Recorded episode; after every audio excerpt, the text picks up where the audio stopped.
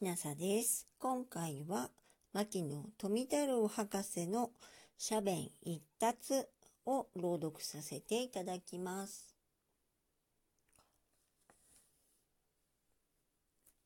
その間、何一つでかしたこともないので、この年少時代に書いた満々たる希望に対して、うったたじくじ足らざるを得ない。忍耐を要す。精密を要す。草木の博覧を要す。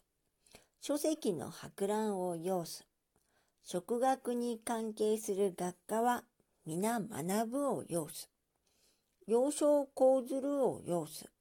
まさにガズを引くを学ぶべし。よろしく死を要すべし。師匠が必要だという意味ですね。臨在者は植学者たるを得ず、ケチでは植物学者になれないと言ってます。抜傷の労を厭うなかれ、歩き回らなければいけない。植物園を有するを要す。植物園を持つ必要がある。広く交わりを同士に結ぶべし。いろんな人と情報交換ができなければいけないということだと思います。次元を察するを要す。次元というのは、えー、植物の、えー、俗名ですとか地域名、えー、方言で何と呼ぶかというようなことですね。を指すようです。